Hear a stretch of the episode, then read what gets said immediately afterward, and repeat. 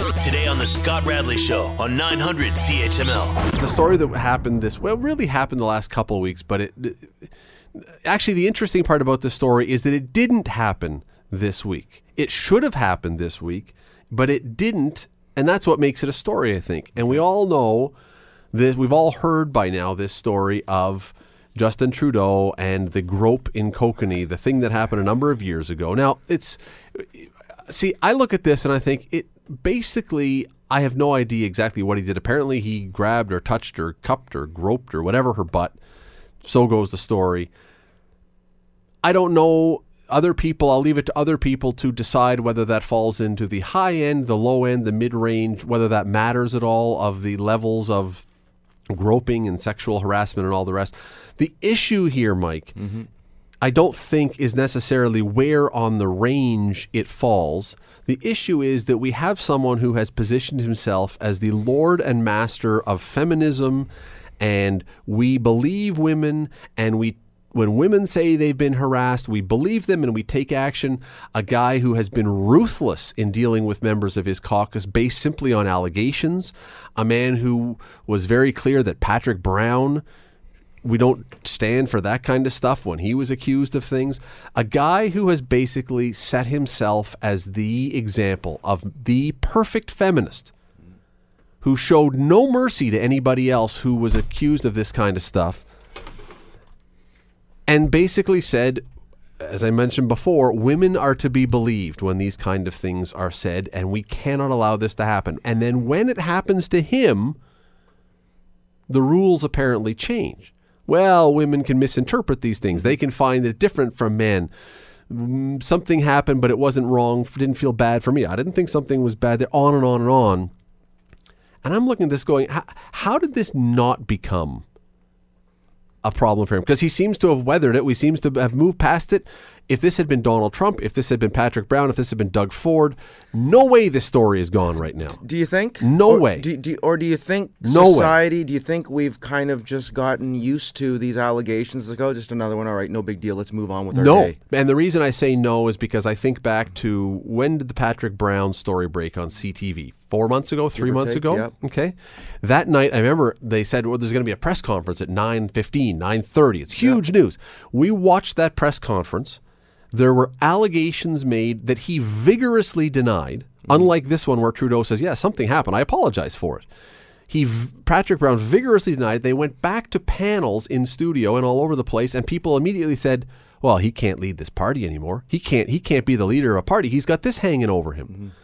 We didn't even know what the Patrick Brown allegations were, and frankly, he's suing now, saying there's nothing to these allegations.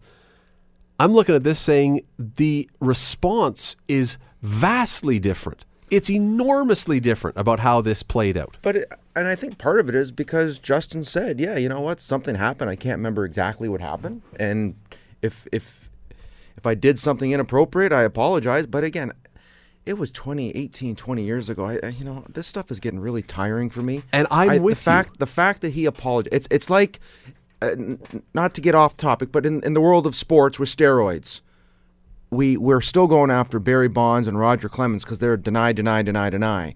The ones that have come out and said, yeah, you know what, Mike Mussina, uh, I forget the guy's name. Yeah, I took it. Andy Pettitte. I Andy Pettitte. Thank you from, very yeah. much. I, I, I took steroids. I apologize. I shouldn't have done it. Hey, he's sailing off in the sunlight. The other ones are still buried down. So if you admit to your mistake right off the hop, don't try to bury it. Don't try to make a big stink about it but I don't actually move on. You can get over things. But Justin Trudeau said something back then, 18 years ago. This is brought up, and I look. I'm with you to the degree that I don't think there's necessarily. I don't think they're not necessarily. I don't think there is a statute of limitations on rape. For example, now we're not talking about a rape in this particular case. I don't think that even if it was 18 years later, if it turns out that you raped someone, that you should say, "Well, it's a long time ago. Just get over it." I don't think that's the response. That's completely different. That's completely different. I agree with you. However, this story to me is a story not because, again, of the level or the grope, it's because of the man who has positioned himself as the judge and executioner and perfect example of male feminism mm-hmm. who will not accept anything less than perfect from his own people. And when he is called on this now, and some of the people don't forget that w- with the stuff that had happened and the things that he'd commented on, they were old as well. They mm-hmm. were old cases. I, again, I what really puzzled me about this story this week is I didn't hear a single women's group. I was going to say feminist group, but women's group have any comment on this whatsoever. I didn't hear one.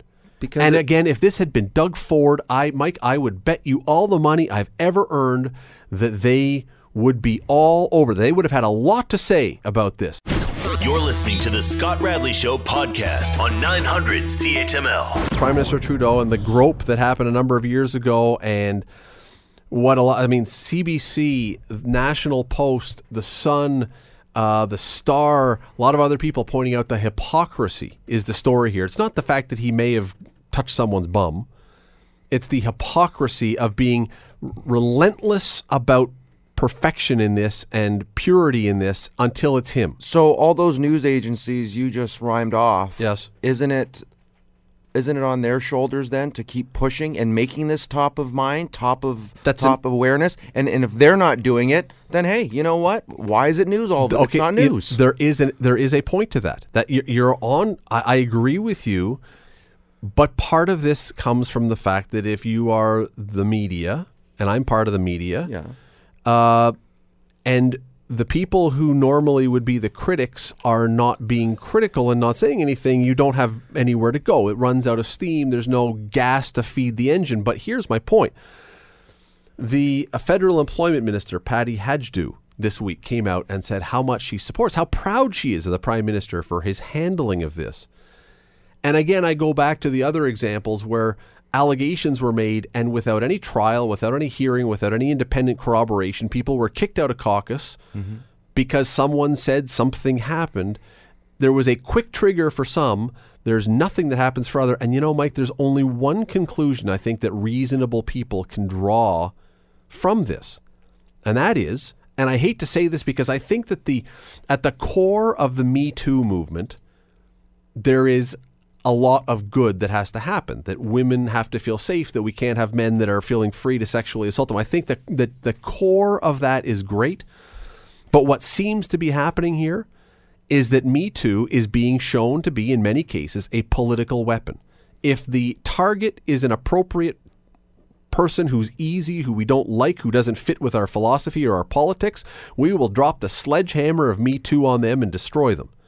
And if it's someone that has supported us and he's one of us, he's one of our guys, he's a feminist leader, well, he'll get a pass. This goes back to when Gloria Steinem, when Bill Clinton was going with Monica Lewinsky, Gloria Steinem said that he gets a free pass. The leader of all time feminist leader said the guy who was abusing who the power imbalance, which is the big discussion point, ah, don't worry about it. And that's where I'm sitting right now. I, I'm at a point where this. I'm glad it didn't pick up steam. He handled it perfectly. The lady you mentioned, You think he handled it perfectly? he, he came out. He goes, "Yeah, I recall something happening." No, he said he, there was nothing that happened first. Then, okay, there was something that happened, but we interpreted it differently. Hey, Mike, not, he, he was not sitting there denying, saying, "No, nothing ever happened. Something happened." And and where were they? They were at a concert or something. Yep.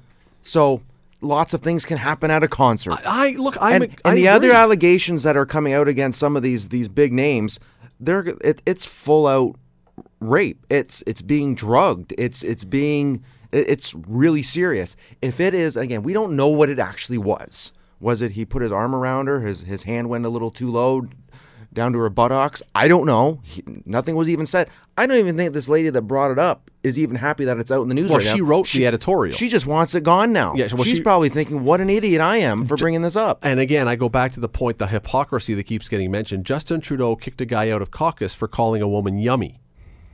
That was enough, and he was a, a paraplegic or quadriplegic who was accused of touching someone inappropriately, which is, mm-hmm. you know, y- it, the point is, the point is, this is a situation to me that has now made Me Too and the cause that is behind it look like nothing more than a polit- than a weaponization of something. Because if now, if Justin Trudeau, he's he's done more damage because the next time he has a caucus member who does something, how can he possibly turn to that person and say you're out? Well, that'll be interesting to see how he If it's someone on another party means. and they do something in the House of Commons, how can he possibly turn to them and go you're wrong? Because he changed the rules mid-game for himself But it seems like he had all the support as well from And- his party. from his party. But, But- and I'm sure if it goes the other way, he'll have support to get someone out. It is uh, to me. It is just it, it- look when the Toronto Star and CBC, who are the all-time leading bastions of liberal support, are calling you a hypocrite. You should be listening. And yet, as I say, if this had been, I really believe if this had been almost anybody else, Quite possibly. that it would have been devastating. Because there's no, there, Tough to say. It, it's all. I think it's all in how it's handled. And I think it's been handled terribly because he first said there was nothing and then he changed when he got caught on that. He goes, oh, well, maybe something. When you argue, and again, this is the guy who is the all time feminist leader. When you argue, we could have something that happened and I could think it's one thing and you could think it's something else. That's the excuse for every guy ever in a case of rape. I thought you were for it, you were against it. Come on, let's get over it because really, I mean, who can tell what the truth was? That's that's the that's he has created a new excuse for every single case of rape. And maybe this. and again, this wasn't rape, forward. but anyway, I, I I find the thing fascinating. I, I'm just amazed that this story seemed to f- filter out and but, peter out. But again, as I said, I know we got to go here. If if this really wanted to keep going, if the news agencies really wanted to keep pushing this, they would be digging. They would be asking more questions. Oh, I think They'd they be are doing a lot more. I think they are. I think this thing f- f- lost steam because all the women's groups, quite honestly, who had been, who largely are very vocal Mm-hmm. when it's other people, went silent on this, and I find that also very curious. I find that very curious. I didn't hear one leading women's group who had a lot to say about Jian Ghomeshi, a lot to say about other people. Nothing here. And that to me is a, I don't know if it's summertime, I don't know if there's something else, but that is very strange. You're listening to the Scott Radley Show podcast on 900 CHML. Uh, in studio with Mike Fortune, brightest conversation in Hamilton radio. we're getting through here, Scott. We're getting through, Mike. We still got the lights out. Mike's uh, migraine has not flared up again yet, I don't think, although if I keep at him, it might. Keep talking about thongs. It might. No more thong talk. Well, you know what? We've talked about thongs. We morphed into Justin Trudeau's sexual harassment situation. Let's stay with sex for one more minute or two, Or three. but on some different entire category because it's right front and center this week in the discussion with sex education in schools. Uh, uh, I'm just going to ask you one quick question to get this thing going. What is the parent's role in teaching this? Because that seems the whole case here seems to be let's make it so parents don't have to do any kind of teaching of sex at all. We're going to teach every nitty gritty detail right down to everything in school. Where do parents come into this? I think the parents have to have a very vocal role in this topic, and there has to be open communication. And we've been like this in our family. We don't make little nicknames up for body parts and all that. We say it what it is, and we talk about it. And my son and daughter both know that they can come to either Tracy or I at any point and ask us anything they want. The fact that they go to school and they talk about it, it definitely helps our conversations at home.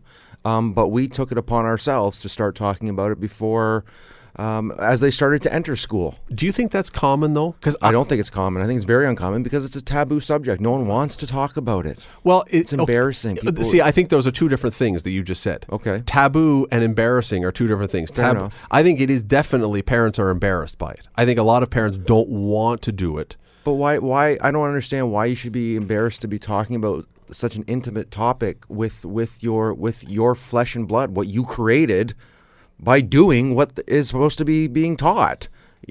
You know, um, it's it, it. You have to have an open conversation because if you're not having that open conversation at home, Scott, they're going to get their information from school. They're going to get it from kids on the playground, and you should at least be able to let your kids know that you can come and ask any questions. Little Johnny said this on the playground. Okay, that's great. let's talk. I Let's saw the neighborhood dogs doing something, let, Daddy. us talk about little Johnny and, and his comment or, or the neighborhood dogs. But you have to be able to talk about those things. And parents are just taking a free pass on the fact that, oh, just, you know what, give them to the teachers. You know, it's our, it's our babysitter for eight hours. They'll teach them some math. They'll talk to them about sex ed. And then come home. How was your day? Do you think the teachers are less embarrassed to talk about it? now Um, they got to talk about it in front of a class of 30 kids who are snickering and who are I don't think, I think look, it comes down to the teacher. I've heard various things from my kids in the fact that there have been some teachers that have been very open and responsive and and have talked very maturely about this. I've heard about other teachers who have been giggling about this and kind of making a bit of a joke, and that bothers me. I just think of that scene from Monty Python and the Meaning of Life. What's wrong with a kiss? Yeah. Uh, uh, it, it, look, it is. I think that honestly, most teachers, if you were to ask them and ask them for an honest answer, would say, I'm not any I'm not qualified. I don't have a science I'm not the one who's qualified to be teaching a bunch of kids who I don't know their backgrounds. Mm-hmm. I don't know their parental situation. I don't know I don't know that I am the perfect person to be telling this. Now, it, it's my belief that I think teachers should be able teachers should be very comfortable enough to be teaching the names of the body parts, mm-hmm. the biology of how the body parts work, body parts work, the anatomy, the the nuts and bolts, if you were. I think that that's. I I think The we can Franks. we can reasonably yeah we can reasonably expect that I think we can anticipate that that is fair game certainly for teachers that they should be able to do that. It's the other stuff that I'm looking going I'm not sure I don't know where I think teachers should fall in this thing. I don't know what I think what I think my expectation of a grade 6 or 7 whatever it is teacher sh- how they should be able to discuss masturbation in front of a class of elementary school kids. I'm not sure that I'm thinking all teachers are any better at talking about this than anyone else or more qualified. But if you're if if you're not getting it at if you're not listening to it at school from your teacher, you know, kids aren't stupid. It's, But the, have- inter- it's the internet. They'll, I they'll, understand. They'll, they'll, they'll Google and Yes, they'll be will. watching movies. They okay, but I'm wondering, and I'm throwing this out there because I'm undecided on this one. This is I, I haven't. And you're past all this. Like you didn't Well- have to deal with this as much with your kids. I'm right in the middle of it. I wonder, and again, I'm I'm I'm still sorting this one out, so I'm not locked into this position yet. But I'm wondering if because we have put all of this into the classroom, if parents are feeling like they have a free pass and don't have to touch on this, then if we were to send some of it back to the parents and take some of it out of the class, which the most controversial parts I'm talking about, with it, that are causing all the problems in the mm-hmm. in the in the problems, all the disputes. If we were to take some of the most extreme parts of the sex ed course out and say, you know what, parents, you know your kids, you have that intimate connection with your kids, you teach your kids this. Does that put the onus back on the parents? Does it force them to start picking up the slack? And it should. Of course it should. You're the parents. You're the ones that brought this child into the world. You're responsible for them. You're responsible to make sure that they um, are have the understanding of what's going on in this world and that they the kids eventually make the right choices. And if if you're one of these parents that is shy, is embarrassed, doesn't want to talk about it, well, you know what? Don't be surprised if some things may happen to your son or daughter at some point because they weren't educated properly, probably by you. You're listening to the Scott Radley Show podcast on 900 CHML. talking about the sex ed issue because it is front and center. There's been a lot of point of discussion this week and, and frankly leading up to this. I, I said this last night. We're going to jump back in because I have an idea for this. But um, the one part about this that I don't think th- that I'm a little surprised about is people's surprise. My surprise is at people's surprise that Doug Ford has canceled this. Doug Ford ran on a platform that he was going to do this, mm-hmm. and he did it, and he won a majority. He kept a promise. And the comment that I've heard a bunch of times today and yesterday is, well, people voted for him, but none of those people really, I mean, they wanted to vote for him for other stuff, but nobody really wanted this to change. I- I don't know that anybody has any reason to, any way to prove that. I don't know how many people voted because of the sex ed vow or whatever else. You won't know. We don't know, but I'm I'm I know I would believe I don't know, but I believe there are many people that are not comfortable with the sex ed program that was brought in by Kathleen Wynne, just as there are many people who are not comfortable with the one that we're going back to. Mm-hmm. It is not unanimous on either side of the ledger. So, But the, at least there's an option out there. It's better that it's better that it's being talked about a little bit than not at all. Well, and this this Mike is my point. Just before the break, we've been chatting about the role of parents because I I'm looking at this saying somehow in this whole discussion, I don't just mean Doug Ford and Kathleen Wynne, I mean over the last 15 or 20 years, we have seemed to cut parents out of this discussion entirely, either by not expecting them to do it or by basically giving them a pass by telling the school will do all the work for you. And that has let a lot of parents, not you, you've talked about how you talk about it with your kids, but a lot of parents apparently it's given them a pass to say, hey, I don't have to worry about this. Thank goodness. The school will take care of it. I don't know what the teacher knows. I don't know what the teacher is going to teach, but the teacher will take care of it. So here's my thing. You were saying, well, how do you do this? If we were to say, let's, if we were to say, we want our teachers to have, to be teaching the nuts and bolts, the biology, the anatomy, the function of childbirth and sex and these kind of things some of the other things that are at the more advanced slash extreme end that some people are complaining that are being brought in by advocates and whatever.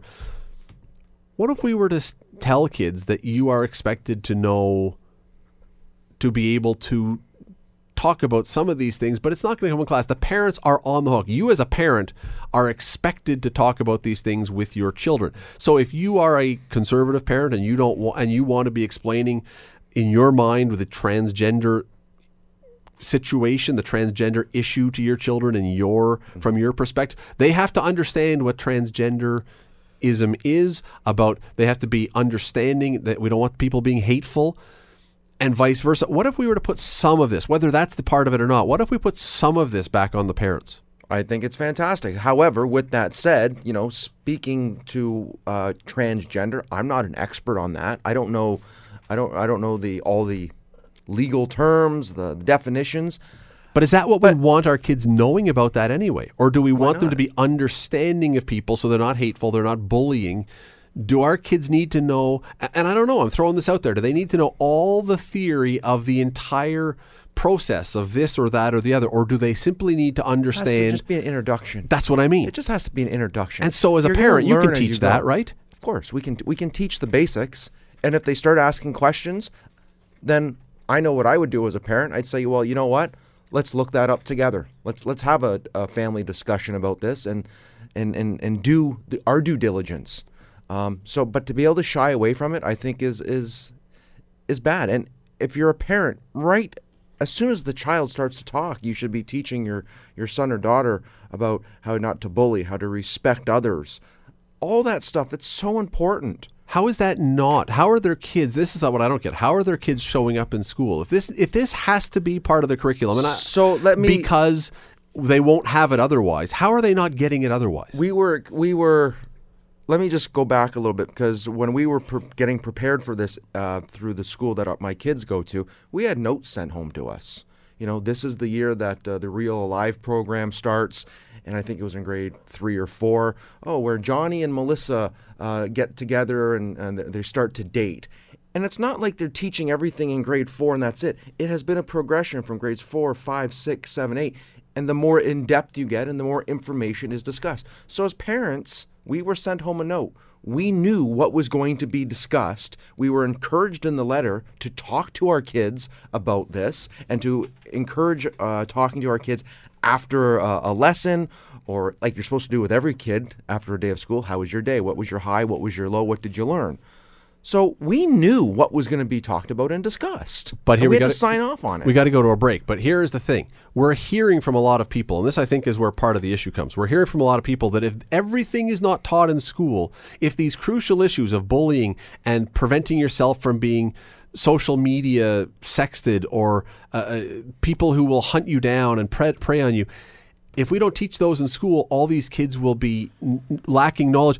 That is stuff that you surely have to be teaching your kids at home. Do not go to someone who sends you a picture online. Do not.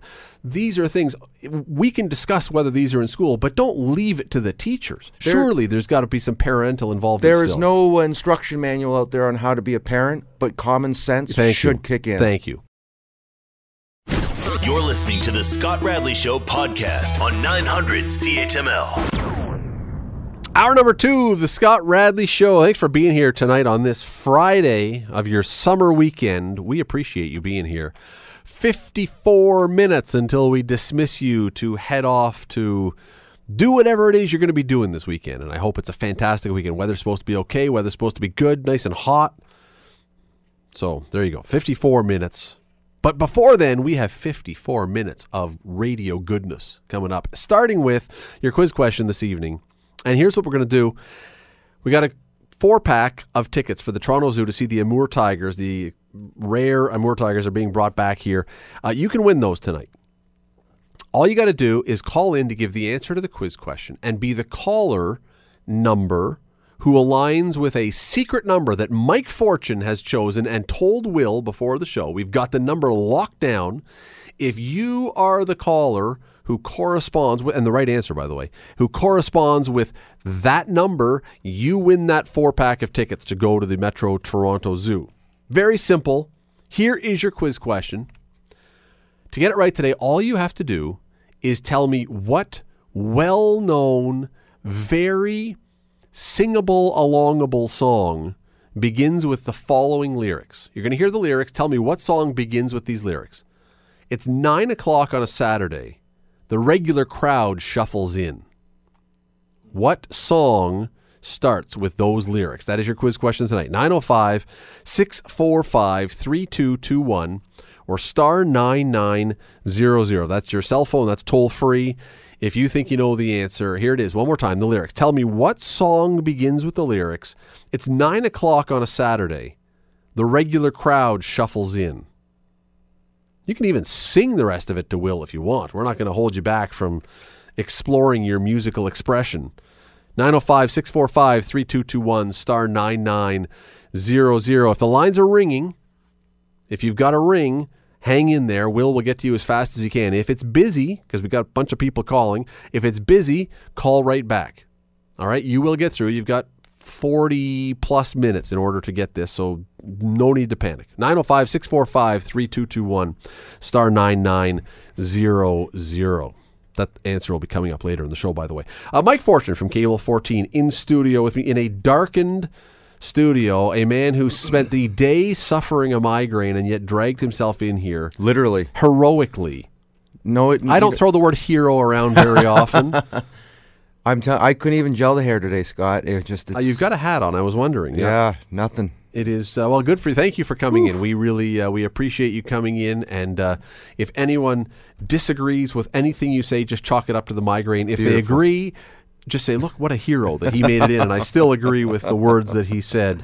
You're, Uh, you're kind.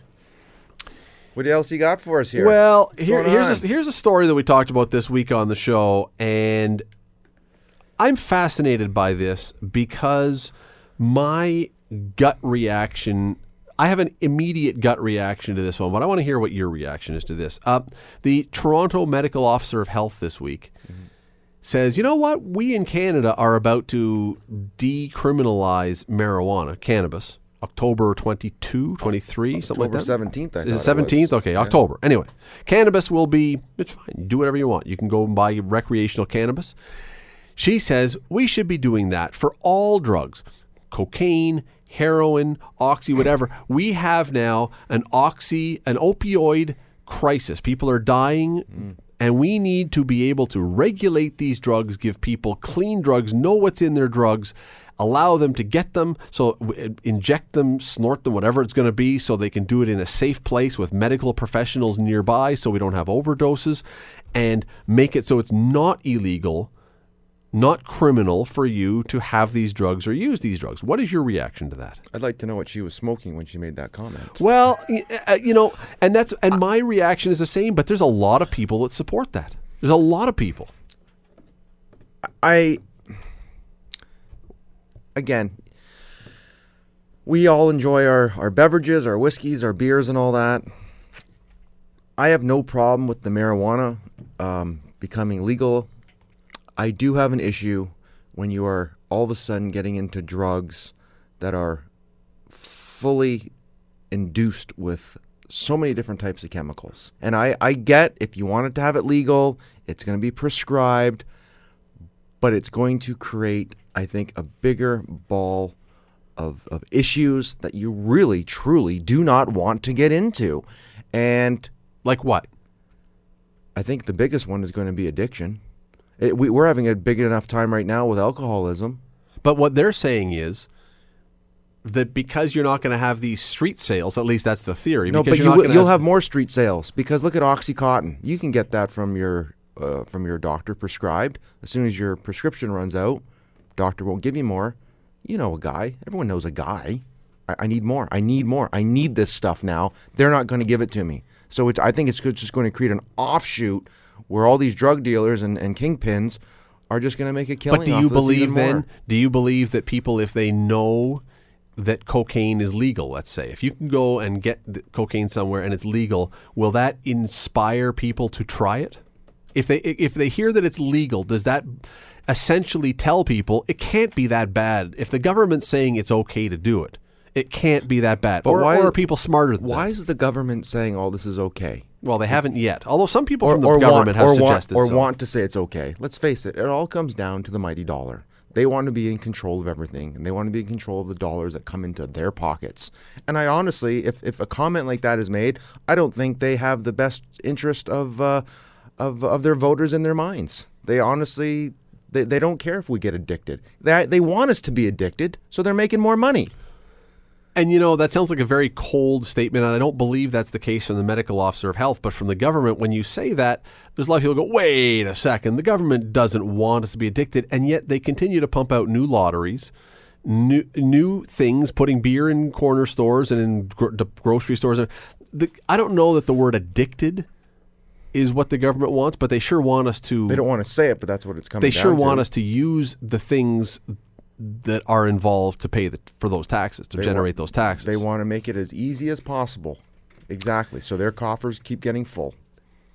see here there's a lot of people and I, I was i was maybe i was a little surprised i don't know there was a lot there are a lot of people in this country who support that theory that if we have decriminalized maybe even legalized drugs across the board that it will cut down on using dirty needles it will cut down so aids will drop it'll cut down on overdoses it, all these kind of things and I'm not arguing that. I think there is merit to that. I think there's it's probably bang on true that if that is the case, if you can go somewhere and get a clean needle, it probably will. So I, I'm not arguing that part. Here's the concern I have with this: the crisis that we're facing right now, the opioid crisis, is because opioids are being abused.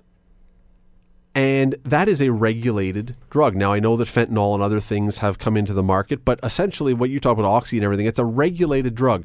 We are now saying we want the government to further regulate drugs. Well, the government has clearly shown its inability to regulate drugs to the point where it will clean up everything Exactly. These this is this issue is being caused by drugs that are supposed to not be available to people and yet they are available to people and it's causing problems so i my issue here is I don't believe, I simply don't have faith in our government. And I'm not talking about a particular government. I'm mm-hmm. talking about the bureaucracy of our government, not the not the party at the top. I'm talking about the bureaucracy.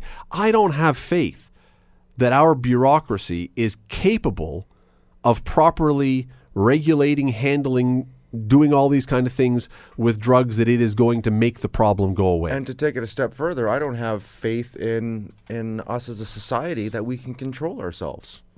I don't have uh, an, an ounce of faith in the fact that if I want to try cocaine now because it's legal, I'm just going to try it. You're going to become addicted. Do you believe that more people, do, and this comes right to October, do you believe more people are going to use or try cannabis in October I because so. it's now legal? I would I would think they would.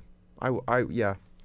Again, a lot of people say, no, you're crazy if you say that. That it's just the people who are going to use it are going to use it and no one else is going to touch it. I, I'm, I'm with you. I think that kids, especially who hear what I said before, if the government says it's okay, how bad can it be? Sure, I'm going to try it. Yeah. And again, from the little knowledge I know about marijuana and how it's going to be legal, you know, it's it's more of a natural product that you're putting into your system. You're getting into cocaine and all these heavier duty, bigger stuff that can really mess with your mind. I think even on a higher level, that that's not good, Scott. That's not good. So come October 17th, and I think you're going to see a lot of older people actually be trying it. The parents. That's where I think you're going to see a spike. That's funny because I, I would not. I, I would disagree with that. That's uh, personally. I think that w- the the risk here is younger people who, and I'll, I'll say it. You know, often younger men, often whose brains have not fully developed, who go, "Oh, it's available now. Let me let me have a whirl at this one." I and I, not everybody. Not eh, look. I every people are going to say, "Well, you guys are saying that all these people." No, not everybody. Not everyone. Not everyone by any stretch. But there, I really believe even with the cannabis to a degree, that when the government endorses it by saying it's legal, you are essentially saying it's fine. A little switch goes off, and you're like, okay, I'm doing it. Yet, alcohol is legal, but you have to be that certain age. If the government were to say, if the Ontario government were to pass a new law tomorrow that said the speed limit on the 401 is 170 instead of 100, people would do 170 even though they know that driving that fast may be dangerous for them because it's now legal. I can do it. The government has endorsed that speed. I'm going to travel that speed. Whatever rules the government, wherever the law takes you, wherever the edge of the law is, that's where people are often not again not everybody, but that's where people are going to go. It's because that's how you're you're being rewired all of a sudden. You're being told that you can do something, so I'm going to do it. Now If- we, we know the speed limit will never that. No, but that I'm- would never happen. Okay, let's say But the government were to say that the the blood alcohol level for drinking and driving instead of 0.08 was going to uh, something higher that you could get to, which they're not going to do again. But you know what? People would then say, "Oh, well, then I can have two or three beers." They're not going to say it's too dangerous. Then I, I still am not going to do it. They'll say, "Well, I can do that now, and it's not a big deal." Government laws, government regulations, government sends messages through what they do to say something is okay. and they're all subliminal almost. Well, sometimes, sometimes. So I don't know. Not everybody is going to go and smoke pot when it becomes legal. But I'm with you. I think more people will, and I my fear is with the other stuff. Back to the start of our conversation mm-hmm. about these other heavier drugs. If it's legal, some more people will, and I don't have faith in our bureaucracy to protect the people that they say they're going to protect. If we had a bureaucracy that could lock it down, that could say, here is the drug supply for North America, for Canada, and it's there's nothing getting out there that we don't release to that particular person, I might have a new discussion. But that's not the case. It's not the case, and like I said, I think that would just open up more for drug dealers uh, across our city, across our province, and across our country to uh, get into it even more because all of a sudden they want to be part of this as well. They they, they don't want to lose their market, quote unquote, if you will. And you, you know, Mike, there's one other part about this that, and you just touch on it, is the government is saying we are going to regulate. Talking about cannabis, going back to what's coming in October. Government saying we're going to regulate cannabis. You will be able to buy legal, go to a place and buy legal cannabis. All right, how much is the legal cannabis going to cost? Well, I can't remember what the exact amount is now, but by the time they add the overhead and the taxes and everything else, it's considerably higher than what you will pay from Bob on the street corner. And that was it's no different than when I was a kid back in the day, and I hope my kids aren't listening, but in high school when, when I smoked, um, why go and spend X amount of dollars at the local convenience store when there is a guy again, everyone has a guy who would come to school with packs of smokes in his in his gym bag because he got them somehow. No one knew, no one cared, no one knew what was in them. But yeah, I'll sell you a pack for two fifty or whatever. So the theory that by legalizing the stuff, you're going to wipe out the black market. We're going to get rid of the dealers. We're going to get rid of the distributors, the growers. you're gonna make it bigger. Thank you. And I, I, I- I don't understand how this is not a. There, there will be people. There will be maybe professional people for whom a couple extra bucks per joint or whatever, it's not a big deal, and they'll say, "Ah, I don't want to deal with the hassle of the guy on the street corner. I'll go to the store." There, of course, there's going to be people who are going to do that. But for especially younger people who don't have disposable income and want to buy it, if they can buy a couple joints for ten bucks or for five bucks, Where are you gonna go? where do you think they're going to go? Exactly. and that's now and now you extend that to potentially cocaine or heroin, the same business model. I, I have great great concerns about And that. if you extend that um, out to those other markets, of course, you're all going to get the stuff that's cut. You don't know what's in this stuff, so it's not really regulated. I, look, I, I know that some people are saying that we are both you and I are going to be sounding prudish, that we don't want people to make their own choices. I am I am more libertarian about this. If you want to have a bottle of something, if you want to drink something, I, I'm that that is not I'm not saying that. What I'm saying is I just don't believe that the people who are making these rules understand how poorly regulated and difficult it will be to make this happen. And we're talking about yes, alcohol can be addictive. There's ab- there's no question that people are alcoholics, and no one's arguing against that. But, But there is still a difference between that and heroin, that and cocaine. But there's still also other factors that come into play. You want to go have your drinks, that's fine. If you're an alcoholic, hey, I, I, I feel for you. I'm sorry. But don't put my life or other people's lives in danger. If, if you are addicted to cocaine and all that, do what you got to do. But don't put my life, don't get behind a wheel. Don't, don't do things that are going to affect other people that are trying to live a good life.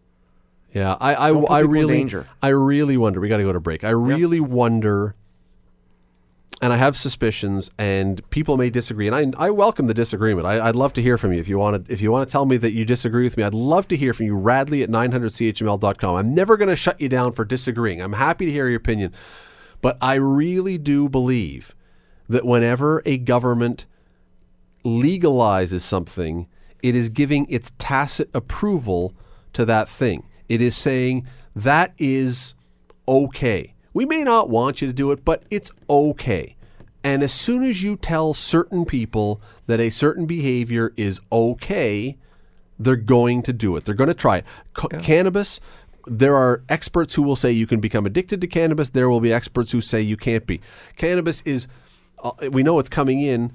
Ultimately, you know, that we can have that discussion later, Look- but we're now talking about something on a whole different level. But at the same time, it's also a big money maker. You go to Of your course it is. mailbox. You go to your mailbox, and you go. You get the ad from the LCBO. Oh, margarita Sundays in the summer. Try this new drink. This you're going to be seeing the same thing in five years, three years. Who knows? With marijuana. Uh, with marijuana. Hey, try this great new uh, uh, cannabis yeah. during uh, during the springtime while you're while you're sipping on a gin fizz or something. Oh, have a little toke of this as well. The purple That's haze. going to be so interesting. gonna when that when that first lushly produced, heavy stock, Glossy beautiful colored, color. glossy magazine shows Yep. up with different types of marijuana. You know, when that happens, and you're right, Mike, you're absolutely right. I had never thought of it, but you're absolutely right. That is going to happen, and I think when that day happens, I am going to have to. I never write to the government. I may have to write and say, "Could you please tell if you have told everybody." that you have destroyed the black market and the only marijuana, if you truly believe this, because this is what mm-hmm. you're telling us, that the only marijuana, the only cannabis available is through your official stores, why do I need a glossy magazine telling me to come and get some? Because the only place I am apparently able to get this is from your stores. Why are we paying for this? I feel the same, quite mm-hmm. frankly, most of the time about the LCBO catalogs. Mm-hmm. We can't go to the corner store, 7 Eleven, and buy vodka, I don't think. Well, you'll be able to. But I think sooner than later. if your- I want to buy a bottle, yeah, but if I want to buy a bottle, I know I have to go to the LCBO. LCBO, exactly. So why are you spending all this money, taxpayers' money, sending catalogs to me to tell me to go to the only store where this stuff is available when I know that that's where I'm going to go? It makes no sense, but you're absolutely right. We will be seeing this with pot.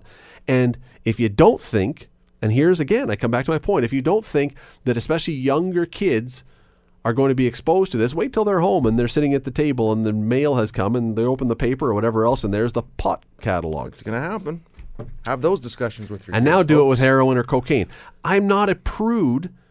I'm just really concerned about how you're going to implement this if you decriminalize it and how you're going to make sure that this doesn't expand the market rather than solve a problem. It could solve some of the problems. I'm not arguing that. Some on a very small level. Well, though. the people who are already using, if it prevents HIV and stuff, that's a good problem to resolve. But I don't want to solve a problem by creating another big problem. And that's how I see this thing playing out. You're listening to the Scott Radley Show podcast on 900 CHML. There is there was an interesting uh, position that was taken this week at City Council.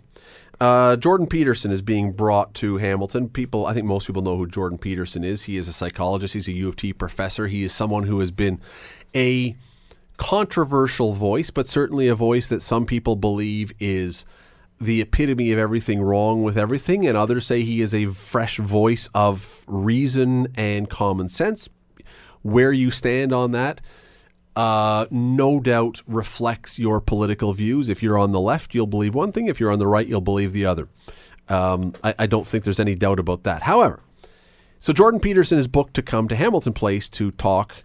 And at council, Councillor Matt Green expressed concern and wondered if maybe we shouldn't be having someone like that here. I don't know that we should really be opening up Hamilton's facilities to a person like that because he could attract those from the alt right. He could, you know, he could really be bringing a message that we don't really want to hear in this city. Mike, I am permanently, perpetually puzzled. A lot of P's, but I am all those things Good alliteration. By otherwise smart people, and Matt Green is a smart person who somehow find a way that when someone disagrees with them or has a view that is not theirs, that the default position is let's not let them speak. Let's ban them. Let's censor them. Let's. He didn't use those words, but let, I I don't understand. I've never understood how smart people end up in that default position to say this person's too dangerous. Their thoughts, not they're not carrying a gun, but their their thoughts are too dangerous. We cannot let them speak here. Let's not let them come to Hamilton. I, I find this very troubling. it, I find it troubling as well in the fact that as as council, um, and this particular councillor from time to time, uh, he he's used the term uh, teachable moments. Uh, this is a perfect teachable moment. This is an opportunity to build bridges as opposed to put in wedges. Uh, this is a great opportunity to come together as a council, as a city, welcome someone in, and say, "Look, you know, we are open to hear what you have to say. Why not?" We don't have to agree with you. We don't have to agree with you. Let's make sure that we have the proper enforcement put in place uh, before, during, and of course afterwards. But we, and I, I think he even said, "Oh, I know all the people who are, you know, freedom of speech are going to be coming out of the woodwork now." But that's the society. but we yes, live they in. are. They should be. They should be coming out of the woodwork. Exactly. Because whether you agree or disagree with what this speaker is going to be saying, if I want to hear what he has, I don't have to believe it, but it's nice to learn some new stuff. Nice to hear something different for a change. I, I don't understand how we have come to a place in our society. And believe me, if you're a regular listener of this show, you will understand where I come from on free speech. I am as close to a free speech absolutist as there is, which means two things. That I would expect you to hear the views of the people that, that of me or of people that I agree with. And the trade off is that I am willing to accept and listen to the views of people I disagree with or don't follow because I think it's important to hear two sides of an argument. I don't think there's any value in putting ourselves in a bubble or in a cocoon and shutting out the voices that we disagree with or think are quote quote dangerous. I agree a thousand percent. And it's not like this is the first stop on the tour. He's been to other uh, areas, other cities. He's had other talks. With no riots. no issues have happened. No, Nothing no. come out of this. Hordes of city folk are walking up with pitchforks and torches on the other city folk afterwards. There's nothing like that. I, it, it you know, it, it always seems to me that the people and and to be fair, and I want to be absolutely fair, Councillor Green threw this out there in a council meeting, to my understanding, not as a hard ban. He didn't demand a ban. He simply was leaning towards saying, "Why are we doing this? Why should we be allowing this? Should you be really inviting this person to our city?" So he did not demand No. a censoring or a ban. I want to be fair about that. And other people have done that. And I always think when other people demand that someone be shut down, what are you afraid of? What are, are you, if you if you're afraid of someone's ideas and if they're so bad, if the ideas that you're going to hear are so bad, there should be no problem with you retorting, mm-hmm. re giving a response to them and shutting them down. Mike, if you come in here and you say the earth is flat, I have no problem with a million different points of evidence being able to show why you are an idiot and why you are wrong, and I will let you speak and I will ha- let you hang yourself from by your own petard, and then I will show why you're wrong, and then everyone will say, "Yeah, well, M- Mike was an idiot for talking. Look at look how stupid he is." Yeah. You're not. That's what you do. You let people have their point, and if it's so wrong, you can defeat that argument. if if if Councillor Green has done anything, I think he's piqued the interest of, of lots of people. I think that so. It were, wait, wh- what's happening? Who's coming? Oh, maybe I do want to hear this. So this is good for the speaker, I think. Um, but again, we we have people that just at times I don't think get it. Well, the other the other question I have is we have very we are very quick and and uh, and again this is not just Councillor Green. This is various places university campuses uh, other places other cities. We are very quick always it seems to call for conservative people to be banned. I don't remember the last time I heard someone say that person is so far on the left that we cannot allow them on public property. Because you want to know what happened? If that was the case, there'd be an awful lot of university professors who would not be allowed to teach because they are Marxist or uh, communist or whatever else. And look, I believe in their right to speak and to teach. But if we're going to say, hey, listen, if you're anywhere in the what we believe to be the further edges of whatever of, of your philosophy you got to be banned there's a lot of left-wingers that would have no platform in this city either but i've never heard anyone demand that they be stopped No, and uh, you you probably won't. Again, it's it's one of those things, and going back to what you talked about, as a society, we we get so um, strung up on or held up on what's right, what's wrong, and sometimes we don't want to see what's sometimes right in front of you, right down the middle. And to be able to hear someone else come into our city with his thoughts, opinions, values, it's not like he's going to be coming in brainwashing all of us and putting us all under and we're all going to be walking out like zombies afterwards. Here's a gentleman who believes in something. He wants to be able to voice his opinion. And he must be very good at it if he's going to be selling out places and he's been doing this talk all over the country. It, it, he must know something. He must get some points across that people start to think a little differently. And there's nothing wrong with that. what if we were to allow this I, and i don't mean we're going to Allow the talk what if we were to endorse a ban and say if you have certain views you can't speak here think of where that goes then think of think of the logical progression of where that would go because then all right now who we, we're going to have to have some sort of board some committee some thought police and i don't want to sound overdoing it here but we're going to have to have somebody who is going to say uh, we got to vet each person who's going to use any kind of public facility and no you're not allowed to come in because we think that maybe you're the and then what happens if someone wants to run for office who we think may have those views. Well, you know, can they not come to a leadership debate? Can they not be at a mayoral or a ward debate or a provincial? Th- just think of where this thing goes if we actually start. Think of the impossibility of policing this and the troubles if we were to actually start doing this. I think you would start to see a lot more incidents like what happened on March 3rd with the ungovernables. You're not going to let us speak? Fine, we're going to speak how we want on our terms, and we're going to go up and down your streets, and we're going to make our voices heard, and we're going to cause havoc. Is that what you want? No. and Let people be heard. You don't have to agree with them. And there's a difference. There's a difference between saying something that you may disagree with and throwing a brick through a window. There's a vast difference. There's an enormous difference. And so I don't endorse. I, I, I would. I do endorse their right to speak. I do not endorse their right to speak with bricks. But that's what I'm saying. I'm Yes. saying if, if so if we had to vet everyone and we're not allowing people to speak, that's what I'm saying. You're going to see more of what happened and more bricks going through windows, more frustration.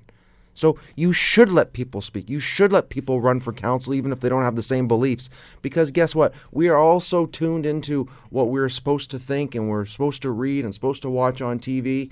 It's nice sometimes when you have do have that other opinion coming into your other ear maybe it justifies the way you do think, or maybe it gives you an opportunity to think another way. I'd love, we got to go to a break, but I, I would love to know what would happen if this were ever to become something we did. That we would say, yeah, we're going to start vetting who, because the views. What if someone made the claim that Councillor Green's views were very, very liberal? Too liberal for the benefit of society. We, we think he's too far on the left. See, I, I would think that's crazy because we want people to speak. But you know what? If you're going to start throwing out things to say you're too much this way, too much this way, you're now going to have all kinds of people wanting all kinds of people, of other people, not to be able to speak. And it becomes crazy. I want, I think, I, I, I will fight for Matt Green's right to talk and to say and to have his opinions. I mm-hmm. think his opinion in this case is goofy. I think it's wrong. I think it's misguided. But I think he should have the right to say it because I believe that he has the right to express himself just as Jordan Peterson does in the city. You don't have to agree. You don't have to attend. You don't have to like it. But we ha- surely we have to have a city where you are allowed to have the freedom to to do that. Otherwise, where are we? Where are we? Well, we we could we could end up uh, being how uh, Kim Jong Un runs his his country. I don't know if we're going to be right there, but no. I, I, But- but your point is exactly right. Your point is right. If you st- if you start this, Where does it stop? where does it stop? The line starts to move. It starts to get narrower and narrower and narrower, and then all of a sudden, who is actually allowed to speak? And you might ev- be out of a job, Scott. oh, I guarantee you, I'd be out of a job. The Scott Radley Show. Weekday evenings from 6 to 8 on 900 CHML.